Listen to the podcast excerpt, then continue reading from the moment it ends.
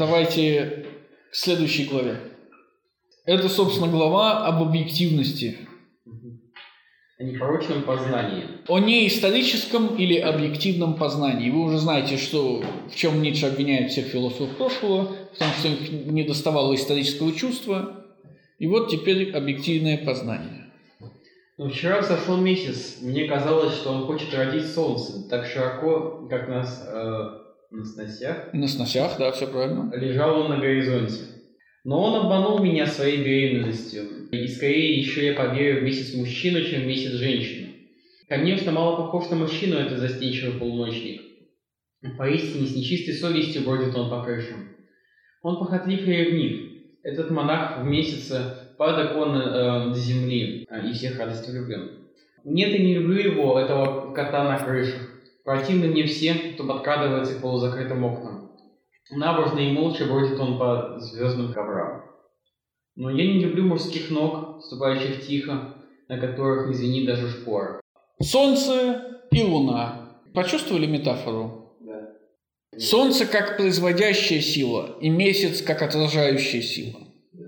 Объективная философия или созерцательная философия или неисторическая философия хочет быть как солнце, хочет казаться солнцем, создавать что-то, но она ничего не создает, она только отражает. Созерцает и отражает. Конечно, мало похож на мужчину этот застенчивый полуночник. Но он все равно мужчина, он не женщина, он не способен ничего создать, не способен ничего родить. И нет, я не люблю этого кота на крышах. Противны мне все, кто подкрадывается к полузакрытым окнам. Созерцатель. Что делает созерцатель? Он подглядывает. То есть, чем занимается какой-нибудь биолог? Он смотрит, как где-то гусеницы совокупляются. Они заняты своим делом, и он такой в щелочку, значит, смотрит в микроскоп, как там все это дело происходит, и потом всем рассказывает. Вот это также не нравится Ницше. Что еще? Он ни с кем не спорит, он ни с кем не борется, он не сопротивляется, ему это не нужно. Как созерцающий, он никому не угрожает. Шаги всякого честного правдиво говорят, но кошка идет по земле крадучись. Взгляни, покошачьи лукаво восходит месяц. Такое сравнение даю я вам, чувствительные лицемеры, вам иду и ищущим чистого познания. Вас называю я сластолюбцами. Сластолюбцами, да. Вы также любите землю и земное, я разгадал вас. Но стыд вашей любви и нечистая совесть, вы подобны месяцу. Презирая земное, убедили ваш дух, но не нутро ваше, а оно вас сильнее всего. И теперь садится ваш дух, что угождает нутру вашему. И от собственного стыда ходит окольными и обманными путями. Для меня было бы высшим счастьем, так говорит себе ваш залгавшийся дух, смотреть на жизнь без вожделения, а не как собака с высунутым языком. Вы счастливы в созерцании с умершей волей, без приступов и алчности себялюбия, холодным и серым всем телом, но с пьяными глазами месяца. Жажда объективного познания, говорит Заратустра, на самом деле продиктована субъективным духом. Но этот субъективный дух все время подавляется объективной целью и объективностью самого познания. То есть Ницше постулирует субъективизм. Да, Ницше говорит, вас к вашему познанию влечет субъективность. Но кто-то солгал вам, что ваше познание должно быть объективным, а не субъективным. То есть оно должно быть... Что значит созерцательный? Что значит объективный? Это значит беспристрастный. Это значит стоящий вне стороны, не вмешивающийся, не действующий, наблюдающий. Ницше говорит, так быть не может. Уже сам факт того, что вы хотите наблюдать, говорит о том, что вы хотите вмешаться. Давайте я наступлю на мину и вспомню вместе с вами ваше детское переживание. Помните, как вы смотрели передачи о природе, и там какой-нибудь лев рвал какую-нибудь антилопу? Или еще лучше, вы видели, как умирает лосось после спаривания? Или еще лучше, вы видели, как этот лосось прыгает, значит, вверх по водопаду, его хватает медведь? И вы все время думали, почему оператор не подойдет и не поможет? Почему он только наблюдатель? Что за фигня? Происходит какой-то ужас. Почему он не исправит этого? Это все есть... Результат абсолютно естественный. Неестественным как раз является попытка при созерцании чего-то отстраниться. И эта неестественность продиктована формально объективными требованиями созерцания и объективистскими требованиями науки шире. Ницше говорит, как и Маркс. Помните, как Маркс формулирует эту мысль? О том, что философия должна перестать созерцать и начать изменять мир. Ницше говорит ровно то же самое, что и Маркс. Пора перестать верить в возможность объективного познания, пора перестать себя вести так, как будто объективное познание существует. Субъективное познание исходит из субъективного духа и заряжено желанием изменений, связанным с субъективным духом. Философия больше не созерцает, философия созидает, философия изменяет. И изменяет, опять же, чисто на субъективных основаниях. В таком случае Ницше предлагает похоронить науку. Конечно, мы немножко говорили об этом с вами. Давайте для Максима Павловича я скажу. Есть книжка «Nietzsche's Final Teaching», плохая, но там есть замечания от автора хорошие. В этой книжке автор говорит, Ницше хочет все изменить. И он собирается это сделать с помощью новой онтологии, новой аксиологии и с помощью новой теории познания. Старая теория познания употребляла логос, новая теория познания должна перестать употреблять логос. Логос должен быть побежден. В этом смысле наука должна быть побеждена, потому что вся наука целиком основана на логосе. Основана на строгих философских доказательствах, основана на логике, основана на беспристрастности, в кавычках, наблюдателя.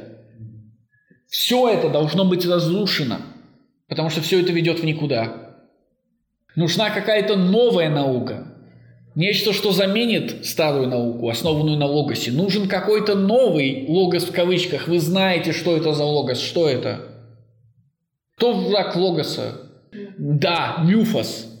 Помните, откуда он это берет? Прямо из Протагора. Протагор говорит, Мюфос я сейчас вам расскажу. Сократ говорит, не-не-не, сейчас я тебе логос расскажу. Так Мюфос и логос расходятся. До этого момента они одинаковые. И то история, и эта история. И то рассказ, и это рассказ. Только теперь логос – это основанный на логике рассказ, а мюфос – это основанный на воображении рассказ. На лжи, если хотите. Но мы уже говорили с вами об импотентности истины и максимальной потенциальности лжи. Рассказ, основанный на мюфосе, всегда более потенциален, всегда более богат, всегда более… Да, я хочу сказать не креативен, а всегда более богатая почва для креативности. Да? То есть вы можете в мюфос что-то вчитать еще. Если вы обратите внимание, когда Ницше пишет что-то в «По ту сторону добра и зла», в «Генеалогии морали», всегда вы будете замечать, что это, если вы будете обращать на это внимание, всегда вы будете замечать, что это не тезис. Это всегда «если бы», а «может быть», «давайте представим». Он всегда говорит мифами, он всегда говорит мифосом, он никогда не говорит логосом. Что имеет в виду Ницше? Что это за новая наука? Это наука, каким-то образом смешанная с моралью. Что значит в науке отстраненность? Отстраненность в науке значит как бы имморальность. Но мы уже знаем, что в случае с той же медициной это абсолютная моральность. И с большинством наук это абсолютная моральность. Наука должна служить сохранению жизни. Наука должна встать на место религии, когда религия отходит на второй план. Наука морально релятивна, поэтому что медицина говорит о том, что мы не должны причинять боль человеку, потому что ему больно. Мы должны спасать жизни, не правда ли? Это да, говорит медицина. Да. Ни одна наука не существует сама по себе. Она существует в рамках ценностных установок общества и служит в кавычках, ценностным установкам общества. Какие это установки? Откуда они взяты? Мы знаем, откуда они взяты и что это за установки. Что ли наука до Сократа? Да. Она ведь выглядела не как современная наука, и человечеству она не служила вообще. Не было ни эксперимента, не было ни необходимости, чтобы наука кого-то спасала. Это была совершенно другая наука. Тезис примерно такой. Любая наука, как и любая деятельность человека, зависит от понятия «хорошо» и «плохо», «добро» и «зло». Нельзя выдумать такую науку, которая бы не зависела от этого. Потому что иначе как ей можно заниматься, а как ей нельзя. Еще раз, математика абсолютно не этичная наука, потому что она находится в пределах этики и морали. Чему ультимативно служит занятие математикой? Оно служит тому, чтобы нам жилось лучше. Нет. Как это нет? Как решение уравнения, допустим, как выведение уравнений Дрейка, но это, правда, ближе к физике, помогает нам улучшать жизнь? Никак. не ее цель. Математика существует, потому что она нужна обществу, потому что то же самое уравнение. То есть от математики мы идем к физике, от физики мы идем к чему-то, что потом считать, да. Что потом будет выгодно для да. С одной стороны, тут вам завещание, с другой стороны. Если мы возьмем сообщество математиков, то им как бы все равно, да? Никому не служат, они служат, им это интересно ради истины. Именно поэтому они не философы, а ученые. То есть они находятся внутри ценностей, которые не ими созданы, они просто их приняли и все. Логика Ницше по уничтожению науки логоса, она не обоснована, потому что наука не служит морали. То есть ученые могут из моральных соображений что-то делать. Но сама наука, она именно... А наукой они заниматься могут из моральных соображений? Могут. Но сама наука... Это не делает науку моральной. Мне кажется, все-таки Ницше говорил о уничтожении логоса в плане гуманитарного знания. Нет. Наука в целом должна быть пересмотрена. То есть, как мы оторвем гуманитарное знание от негуманитарного? Никак. И сейчас мы видим, что оно никак не отрывается больше. То есть, он наоборот говорил... Тогда здесь вот этот аргумент про служителей науки, которые должны... Есть философы, которые будут заниматься мифосом, и служить науке, которые будут заниматься вот все то, что называется наука, то есть мы не избавляемся от этой сферы, но все это будет приводить к тому, что мы из-за этого уже формируем. То есть в любом случае наука будет играть на ценности. Да. Ученые притворяются, что они заняты объективным поиском истины и ничем другим, что их только истина интересует. Это не так. На самом деле они находятся внутри ценностных установок. Они являются служащими. Вопрос, эти ценностные установки принимаются нами или нет? И ответ – нет. Эти ценностные установки возникли от Сократа. Они внутри сократического оптимизма работают. Когда этот сократический оптимизм заканчивается, они работать перестают. В этом смысле нам нужна новая наука. Наука, которая не связана с сократическими установками. Наука, которая не будет создавать из ученого пассивного наблюдателя.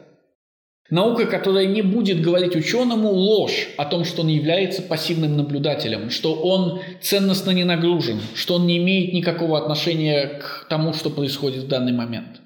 То, что я говорю вам, конечно, мягко говоря, сомнительно. И Ницше дальше никуда не продвинулся. Речь о том, что ученый должен понимать, что он не беспристрастный наблюдатель, а что он входит в науку с уже готовыми моральными установками. Эти моральные установки он должен применять прямо внутри науки. Давайте мы возьмем гуманитариев. Я думаю, с гуманитариями вообще не будет никаких проблем в этом плане. Понятно. Да. Вот то же самое, только для естественной науки. То есть математик, врывающийся внутрь, чтобы что-то сделать, да, не наблюдать, не созерцать. Ницше такие люди нужны, служители. Да, они, конечно, служители. Но речь идет о том, что они теперь служат в новой парадигме. То есть они не обманывают себя. У них ценностные установки, которые дает им Ницше. Они не могут по-другому найти то, что... Но это логос вы мне воспроизводите. Истина на истину дает истину. Что Ницше может по-другому сказать, если эксперимент 1000 раз повторенный будет давать какие-нибудь результаты? Мы можем эти результаты взять, и это другой вопрос, как мы интерпретируем эти результаты. Но это же истина, истинные результаты или нет? С точки зрения Ницше. Мы коснулись очень тяжелого вопроса, на который, естественно, у меня нет ответа. Смотрите, я лишь могу указать вам туда, куда указывает Ницше. Была ли наука до эксперимента? Была. Греческая наука не знала эксперимента вообще. Никто даже не пытался. Это было чистое, то, что в кавычках можно назвать служением жизни. Не истине, а жизни. Нет, я понимаю аргумент Ницше, но опять,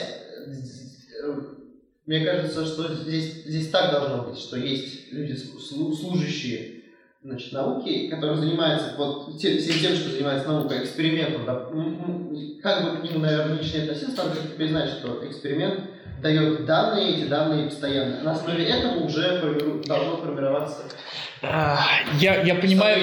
Потому что иначе мы просто теряем ту вещь, которая достижение, к чему пришли. Я понимаю ваше возмущение и разделяю его. Но смотрите, разве Ницше не говорит нам о том, что ложь гораздо ценнее, чем истина? С одной стороны, я думаю о неэтичных экспериментах. То есть это первое, когда ученый врывается в эксперимент, да, он перестает быть этичным. И неэтичные эксперименты не только тогда, когда врывается ученый, но и неэтичные сами по себе. То есть эксперименты, производящиеся с моральной установкой в голове. И второе, Это вопрос, который мы только что обсудили. Вопрос касательно того, что жизнь существует только на основании лжи. Она не существует на основании истины.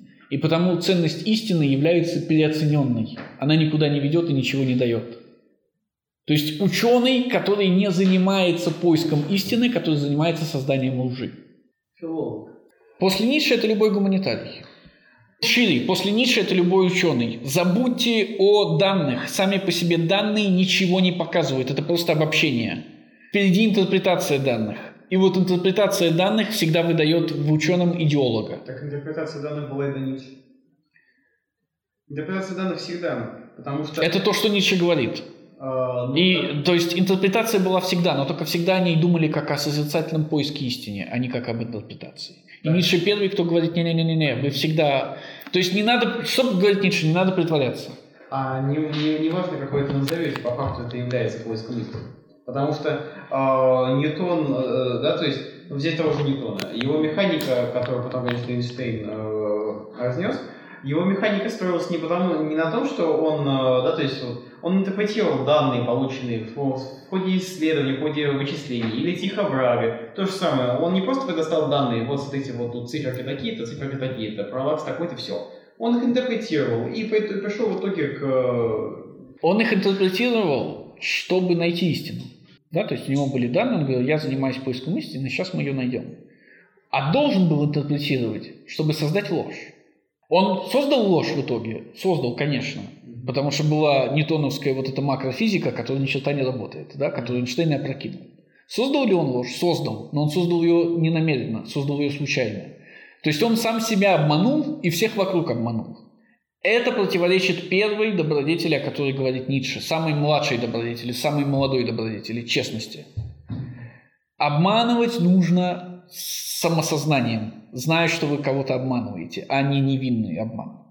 Но в любом случае это катастрофически тяжелый вопрос. И не факт, что... Значит, не удалось, понятно, по факту, и не факт, что удалось бы вообще Ницше провернуть такой фокус с наукой, да. Я понимаю, что он хотел на основании этого. Единственное, вот в чем ошибка Ницше была, о том, что он принял становление как общий принцип. Бытия вообще не существует. С точки зрения... И поэтому, исходя из этого, в его картине мира, конечно, наука – это ложь. Но, значит, существуют ли законы природы? Мы должны сразу быть честными и понимать.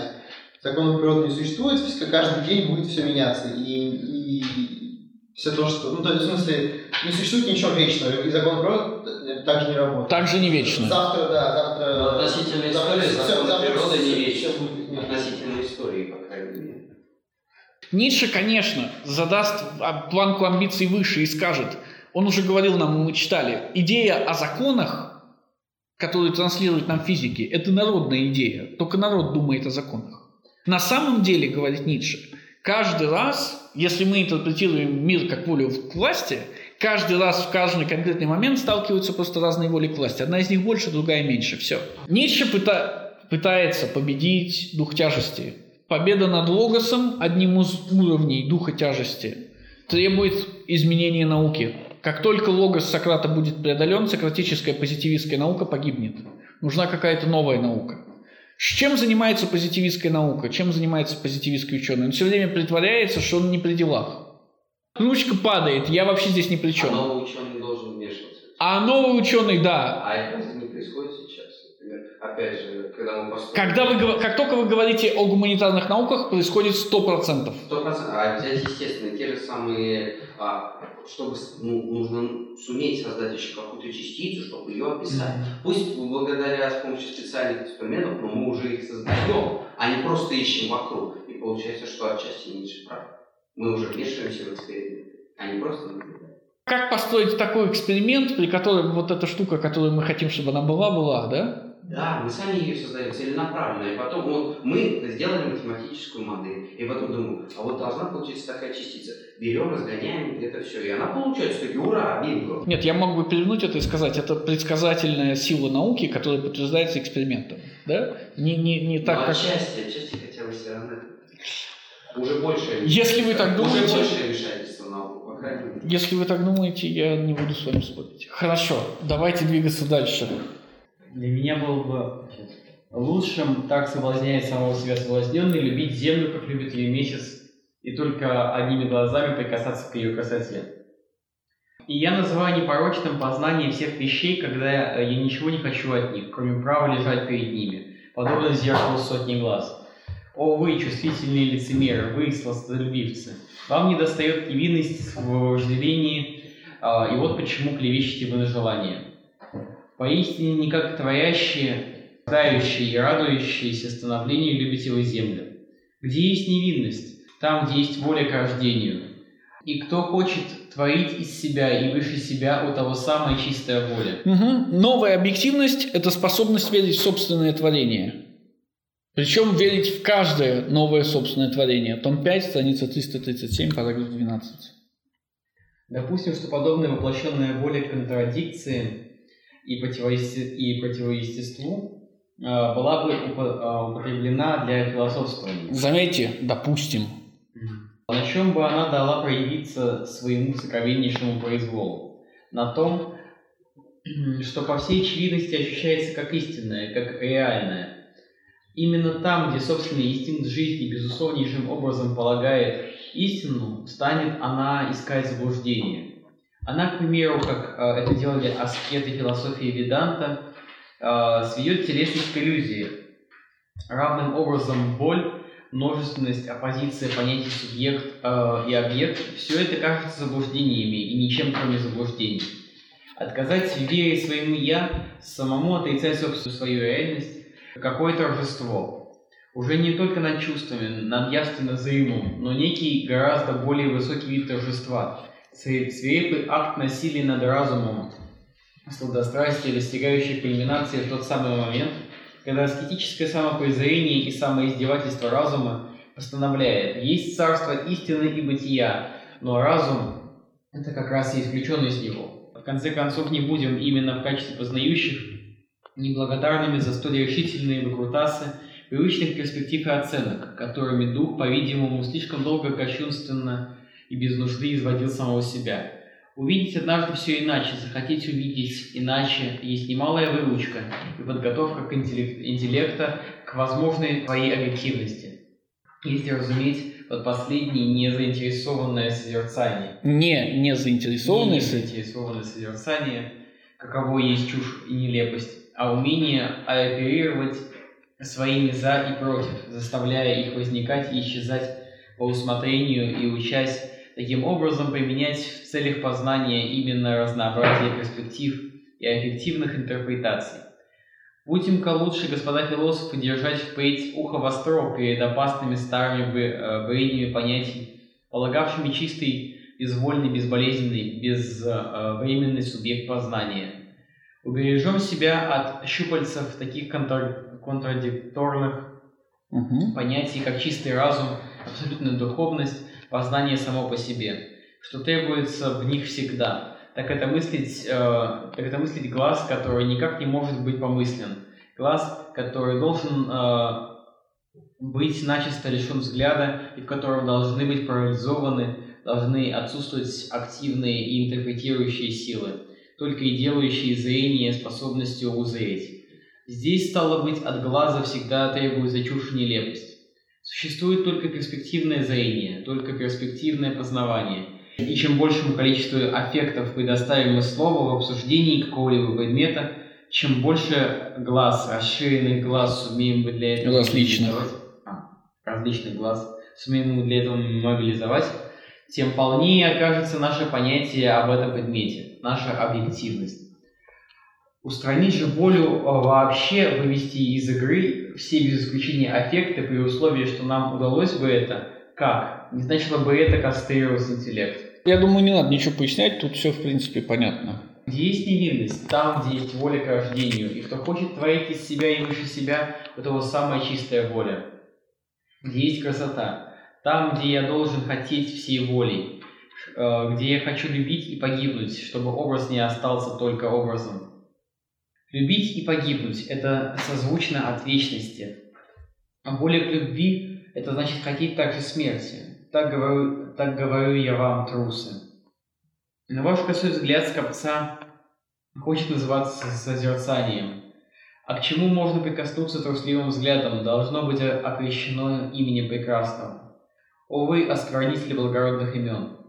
Но в том проклятии ваше, вы незапятнанные, ищущие чистого познания, что никогда не родите вы, хотя бы широко, как на сносях, лежали на горизонте.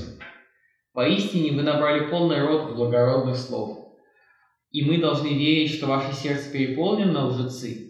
Но мои слова ничтожны, презренны, кривы. Охотно подбираю я то, что на ваших трапезах падает под стол. Все, еще могу сказать, имя истины вам лицемерам. Да, мои рыбьи косточки, раковины, колючие листья должны щекотать носы лицемерам. Дурной запах всегда вокруг вас и ваших трапез. Ибо ваши похотливые мысли, ложь и притворство прямо-таки висят в воздухе.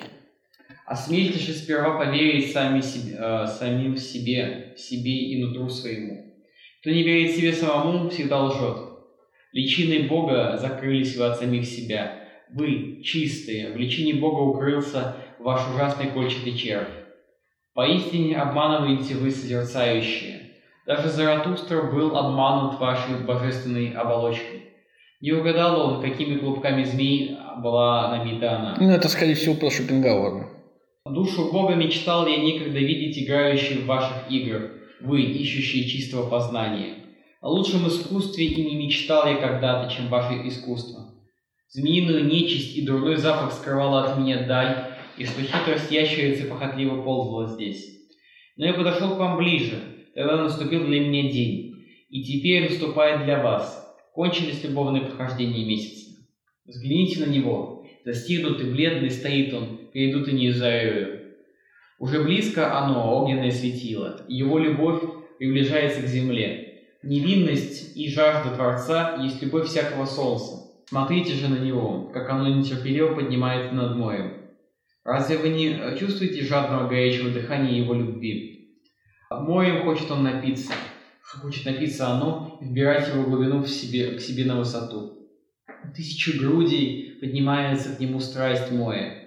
Оно хочет, чтобы жажда солнца целовала его и упивалась им.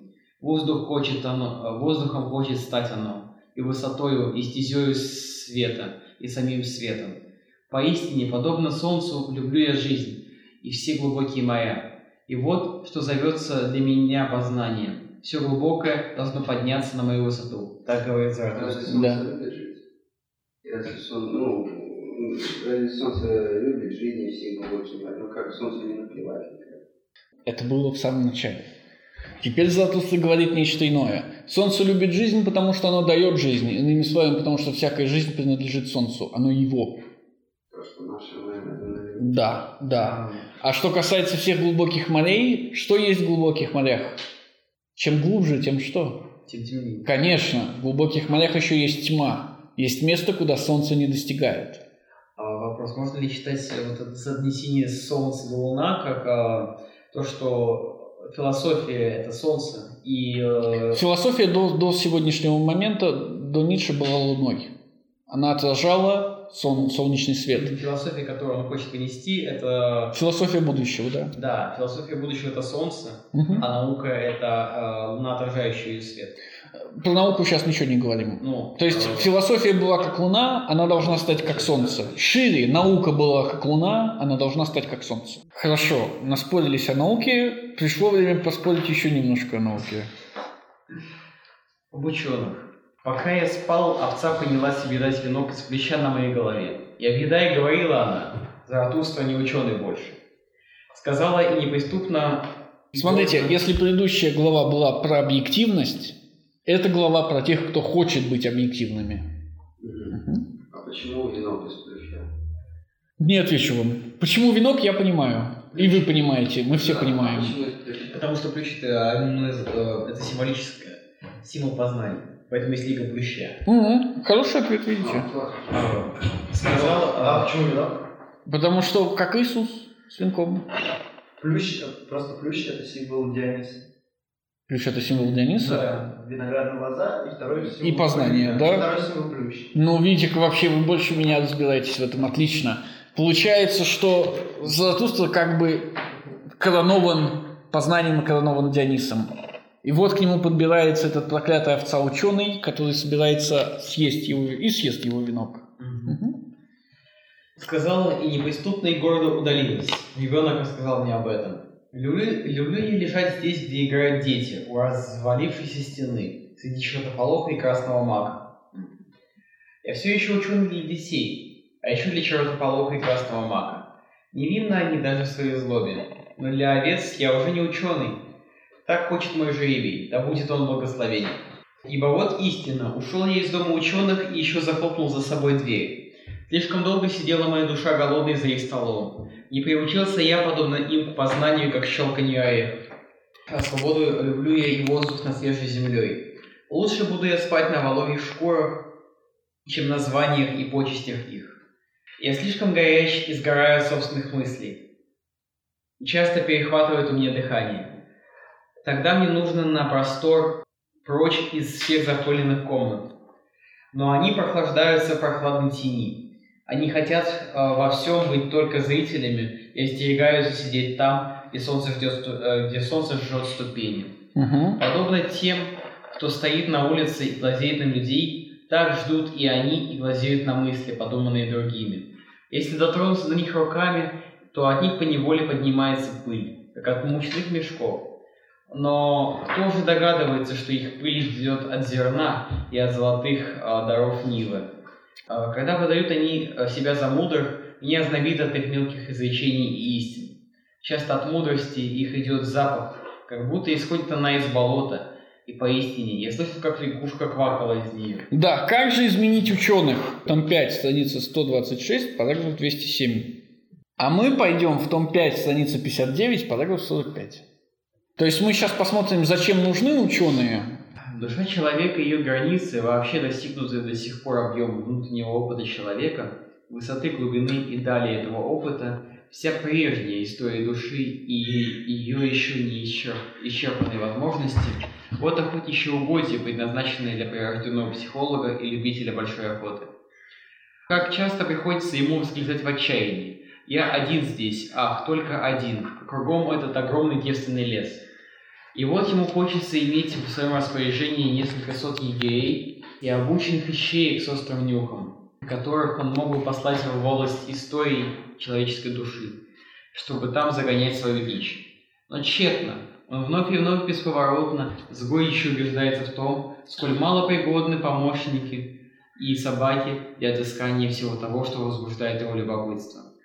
Неудобство посылать ученых в новые и опасные охотничьи угодья, где нужны мужество, ум и тонкость, во всех смыслах заключается в том, что они уже более непригодны там, где начинается большая охота. А вместе с нею и великая опасность, а как раз там они теряют свое острое зрение и нюх. Достаточно. Вы видите, зачем нужны ученые философу. Чтобы искать то, что он хочет найти. Ну, они всего лишь занимаются мелкими вопросами, приуготовкой к большой охоте, к настоящему исследованию.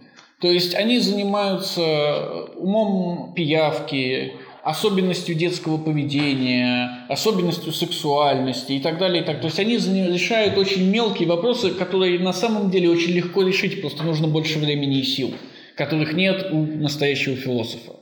Настоящий философ приходит и пользуется их достижениями для большой охоты, для решения глобальных задач. А теперь мы переходим туда, куда я вам говорил. Как бы ни были мы всегда благодарны объективному уму. А кому же еще не надоело уже до смерти всю субъективность его проклятой крайней солипсозностью? Тем не менее, следует в конце концов научиться быть осторожным в своей благодарности и воздерживаться от преувеличений, с которыми нынче прославляют отречение от своего «я», и обезличение духа, видя в этом как бы цель саму по себе, как бы освобождение и просветление, что именно и происходит, наверное, внутри пессимистической школы, имеющей со своей стороны веские причины для преклонения перед бескорыстным познаванием. Объективный человек, который уже не проклинает и не бронит, подобно пессимисту, идеальный ученый, которому научный инстинкт после тысячекратных частичных и полных неудач наконец расцветает и отцветает, без сомнения, представляет собой один из драгоценнейших инструментов, какие только есть. Но находится он в руках более могущественного. Он только орудие, скажем, он зеркало, он вовсе не самоцель. Объективный человек в самом деле представляет собой зеркало, привыкший подчиняться всему, что требует познавания, не знающий иной радости, кроме той, что дает познавание, отражение. Он ждет, пока не возникнет нечто, и тогда он нежно распластывается так, чтобы на его поверхности и оболочке не пропали даже следы и мимолетные касания существ, наделенных духом. Все, что еще остается в нем от личности, кажется ему случайным, часто произвольным, еще чаще беспокоящим. До такой степени сделался он в своих собственных глазах проводником и отражателем чуждых ему образов и событий. Следующая страница, быть может. Быть может, его удручает нездоровье или мелочность и домашняя атмосфера, созданная женой и друзьями, или недостаток товарищей и общества. И вот он принуждает себя поразмыслить о том, что тяготит его, но тщетно. Его мысли уже уносятся прочь, к более общему случаю, и на завтра он столь же мало, как и вчера, знает о том, что может ему помочь. Он потерял способность серьезно относиться к себе, а также досуг, чтобы заниматься собой. Он весел не от отсутствия нужды, а от отсутствия пальцев, которыми он мог бы ощупать свою нужду. Он не поделен лишь там, где может быть объективным.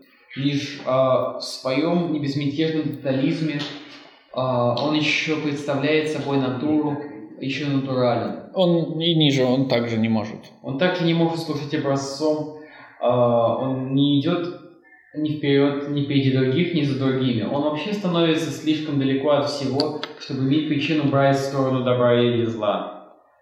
Если его так долго путали с философом, с этим цезаристским взращивателем и насильником культуры, то ему оказывали слишком много чести и проглядели в нем самое существенное.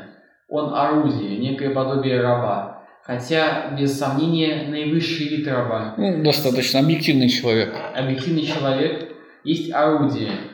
Это дорогой, легко ломающийся и тускнеющий измерительный прибор. Зеркало тонкой работы, которое надо беречь и ценить. Но одно не цель, ни выход, ни всход, и не дополняет других людей. Он не комплементарный человек, в котором обретает оправдание и все остальное бытие. Он не заключение еще того менее начала, зачатия и первопричина. Он не является собой что-либо крепкое, мощное, на себя самого опирающееся, что хочет господствовать. Скорее, это нежная, выдутая, тонкая, гибкая литейная форма, которая должна ждать какого-либо содержания и объема, чтобы принять вид сообразно с ними. Обыкновенно этот человек без содержания и объема, безличный человек. Безличный человек, этого достаточно. Вот это то, о чем вы говорили, о том, что ученые должны встать на службу философам, и потому они являются абсолютно второстепенными, а не первостепенными. Идея важнее. Идея важнейшая. Конечно, ценностные установки — это все, в чем, внутри чего мы существуем. А материал для этих ценностных установок, поставляемый учеными, он никакой самой по себе ценности не имеет. Но если философия не ртва, то кому-то из ученых. Это и проблема. Получается, что они как бы стали королями. При том, что не должны были и не могли. Получается, философы все-таки оставались господами, которые зависели от прав. Да, кстати, потому что без... Да, конечно, нет. Речь... Надо же избавиться. Речь не про сверхчеловека, речь пока про ученого. Вот, лучше вернемся назад и дочитаем остаток. Они ловкачи, у них искусные пальцы, что моя простота при разнообразии их. Как вдевать нитку и ткать, и вязать знают их пальцы. Так вяжут они челки духа. Они хорошие часовые механизмы. Нужно только правильно заводить их. И тогда показывают они безошибочно время и производят при этом легкий шум. Подобно мельницам работают они и толкут. Сразу мы чужды друг другу. Мы чужды друг другу, и их добродетели противны мне еще больше, чем их лукавство и поддельные игральные кости их. И когда я жил у них, я жил над ними. Оттого и не взлюбили они меня. Они и слышать не хотят, чтобы кто-нибудь ходил над их головами. И потому наложили они дерево и земли, и ссору между мной и своими головами. Так заглушали они звук моих шагов, и хуже всего слушали меня до сих пор самые ученые. Все ошибки и слабости людей наваливали они между собою и мною. Черным полом называли они это в своих домах. И все-таки хожу я со своими мыслями над их головами. И даже если бы я захотел ходить по своим собственным ошибкам, все-таки был бы я над ними, над их головами. Ибо люди не равны. Так говорит справедливость. И чего я хочу, они не имели бы права хотеть. Так говорит Заратустра. Да, ученых восхваляют, но ученые не более чем инструменты. И никогда не были, и никогда не будут. Не более чем инструментами. Наступающий позитивистский век ставит ученого на пьедестал. Мы в конце этого позитивистского века, он закончился. Ученые ничего не стоят. Заратустра сразу знал, что они ничего не стоят и никогда не стоили, тем более в рамках сократической позитивистской науки. Следующая глава об очередных переоцененных людях. Здесь начинаются, если я не ошибаюсь, надеюсь, я не ошибусь, ошибки учеников Заратустра. О поэтах. Про романтизм. С тех пор, как лучшее знаю я тело, сказал Заратустра одному из своих учеников, дух для меня только подобие духа. А все неприходящее только уподобление. Это беседа Заратустры с одним учеником. И мы должны увидеть кое-что, что хочет нам показать Заратустра. Это слышал я однажды от тебя, обещал ученик. И тогда ты прибавил еще. Но поэты слишком много лгут. Да, это глава 2. Почему же сказал ты, что поэты слишком много лгут? Почему? Сказал Заратустра. Ты спрашиваешь, почему? Я не принадлежу тем, у кого дозволено спрашивать об их почему. Я не принадлежу тем, у кого позволено спрашивать об их почему. О чем солгал Заратустра? О чем солгал Заратустра? Но поэты слишком много лгут. О чем лжет Заратустра? Он лжет о горящей добродетели. Он не понимает ее сути. Поймет он ее лишь позднее, в самом конце. И второе замечание. Ответ на этот вопрос – это ответ на вопрос «Я не принадлежу к тем, у кого позволено спрашивать об их почему». Ответ на этот вопрос – это ответ на вопрос об антисократизме Ницше. Почему Ницше не создает системы? Почему он не такой, как Сократ? И мы должны понять или обдумать этот новый антисократический способ мышления. Уже начали, и сейчас продолжим. Нам нужен том 6, страница 23, параграф 5. Где логос и мифос начинают воевать друг с другом. С Сократа греческий вкус меняется в пользу диалектики. Что же там, собственно, происходило? Прежде всего, ею оказался поврежден аристократический вкус. Вместе с диалектикой наверх всплывает чернь. До Сократа в хорошем обществе чурались диалектических манер. Они считались дурными манерами, они компрометировали. Молодежь предостерегали от них. Также не доверяли всему этому выкладыванию доводов. Приличные вещи, как и приличные люди, не таскают своих доводов так вот в руках. Неприлично показывают всю пятерню. То, что сперва еще должно себя показать, доказать стоит немного. Да. Как существовало греческое общество до Сократа? На основании инстинктов. Инстинктов здорового тела. Но у Сократа нет здорового тела. И с помощью разума он начинает уничтожать уже загибающиеся инстинкты. Когда некто говорит Сократу «это хорошо», Сократ, как настоящий диалектик, говорит «докажи», а доказать невозможно. Но когда Сократа спрашивают о чем-то, Сократ может проследить всю цепочку от начала до конца. Сократ всегда как бы открыт. И это, конечно, признак черни. Всюду, где авторитет относится к числу хороших обычаев, где не обосновывают, а приказывают, диалектик оказывается чем-то вроде паяца. Над ним смеются, его не понимают всерьез. Да, помните, как папа вам говорил, вы его спрашивали, а он такой, потому что я так сказал, да? Когда вы спорите, и вы говорите что-то типа, да нет, он такой, нет, потому что, почему это так, да? Почему мне нельзя после 9, потому что я так сказал. Вот как работает инстинкт и авторитет против силы разума. Тот, у кого нет ни авторитета, ни инстинкта, тот бежит к разуму. Потому что ответить на вопрос, почему папа так сказал, нельзя. Но у папы нет ответа на этот вопрос.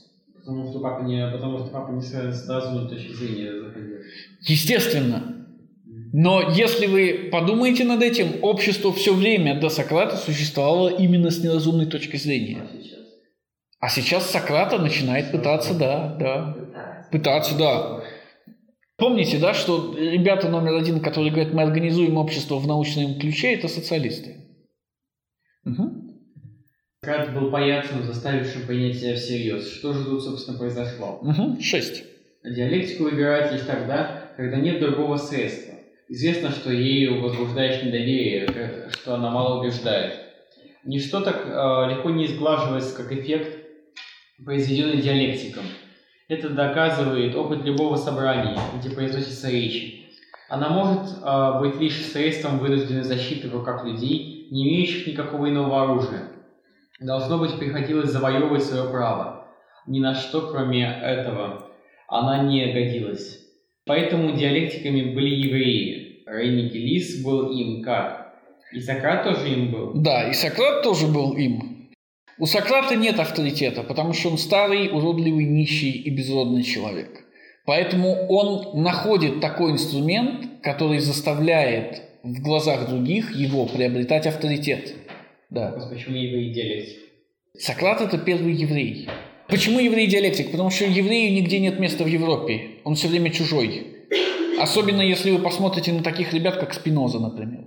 Евреи его не принимают, потому что он бросил верить. Да? А это катастрофа. А все остальные его не понимают, потому что он еврей. Поэтому он и Бенедикт, и Барух одновременно. Да. Там, когда щел начал петь, или это Заратустра пел, я уже помню, песня, там заканчивается, и еврей у них стал Богом. Еврей в смысле Иисус Христос. Да. Это тоже хорошее замечание. Сократ еврей, потому что Иисус тоже еврей. То есть они должны встроиться в одну парадигму сократического христианского позитивизма, познаваемости мира, строгости законов. Но если у христиан законы формируются Богом и обеспечиваются Богом, то у Сократа, например, законы формируются логикой и обеспечиваются логикой. Идея все та же – бытие. Вечное, неизменное, постижимое. То же самое. В конце тоже добродетель, да, как мы уже обсуждали. Вот против этого Ницше выступает. И, естественно, назвать Сократа евреем – это как бы объединить его с Иисусом с одной стороны и сделать его изгоем в его обществе с другой. То есть показать четко, что он всегда был изгоем, что он был уродцем. Угу. Что такое ирония Сократа? Что еще у Сократа было помимо диалектики? Угу. Выражение протеста, ресентимент черни. Не оставляется ли он, как угнетенный своей собственной свирепостью, вонзая как нож свои силлогизмы? Птит ли он знатным, который очаровывает? Если ты диалектик, то у тебя в руках беспощадное оружие, им можно тиранить. Побеждая, ты еще и компрометируешь. Почему? Потому что диалектик. Диалектик вынуждает своего противника доказывать, что тот не идиот. Да. И, естественно, он, конечно же, не может этого сделать. Ни один противник Сократа, ни один противник диалектика не может доказать, что он не идиот. Почему? Потому что все его поступки и мысли углублены в инстинктах, которые не поддаются рациональному объяснению. Соответственно, когда его спрашивают, почему ты так поступил, он не может дать рационального объяснения, почему. Но вот Сократ первый, кто говорит, я могу дать всему рациональное объяснение, всем поступкам. Диалектика, где потенцирует интеллект своего противника. Как? Разве диалектика у Сократа является только формой мести? Является только формой мести. Угу. Да, диалектика – это месть, наука – это месть. Угу. 8. Я дал понять, чему катал Сократ, но теперь тем более надо объяснить, чем он привлекал. Во-первых, тем, что изобрел новый вид агона, что был для знатных афинских кругов первым наставником на этом поприще. Он привлекал в диагональный инстинкт эллинов. Он принес свой вариант в состязании между молодыми мужчинами и юношами. Сократ был еще и великим эротиком. Угу. Но Сократ угадал еще больше. Он видел кое-что за спиной своих знатных афинян. Он понимал, что его случай, его идиосинкразия уже не была исключительным случаем. Такое же вырождение подготовлялось всюду в тиши. Старым Афинам приходил конец. Угу. Сократ стал возможен, потому что Афины уже разлагались на момент его появления. И Сократ понимал, что все нуждаются в нем, в его средствах, в его врачевании, в его личной сноровке самосохранения. Повсюду инстинкты находились в анархии. Каждый был в 5 шагах от эксцесса. Монструм инаниман, да? Монстр в душе. Был всеобщей опасностью. Инстинкты хотят стать тираном, нужно изобрести противотирана, который был бы сильнее. Угу. Как когда упомянутый физиономист. Да, что? Не будет ли противотиран тираном над тираном? Разум должен стать тираном над инстинктами. Разум должен... Да, разум должен диктовать инстинктам, что можно делать, а что нельзя. Вот отсюда возникает две вещи.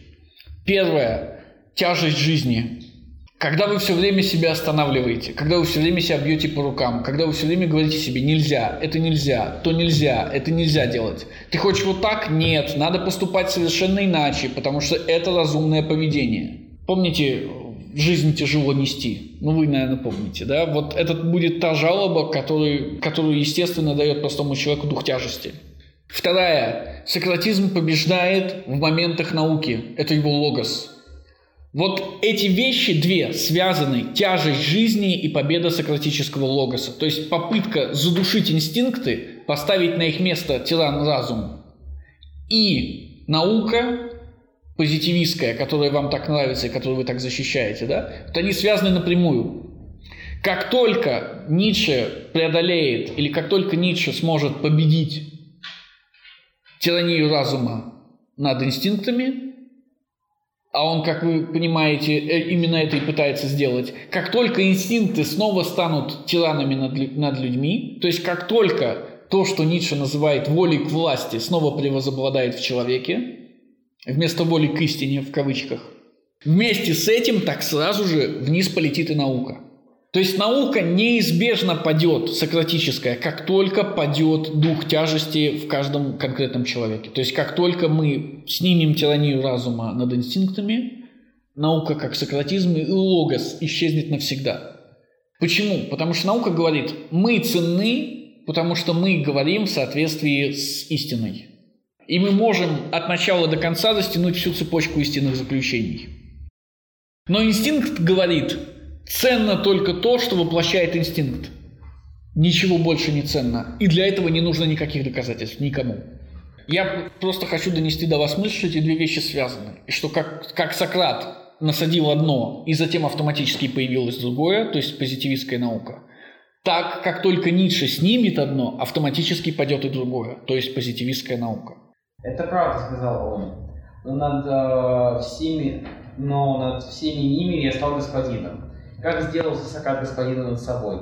Его случай сущности был лишь крайним случаем, лишь самым бросающимся в глаза из того, что тогда начинало делаться всеобщим бедствием, что никто уже не был господином над собой, что инстинкты обратились друг против друга. Он притягивал, как в этот крайний случай, его внушающее страх уродства, говорило в пользу каждому глазу.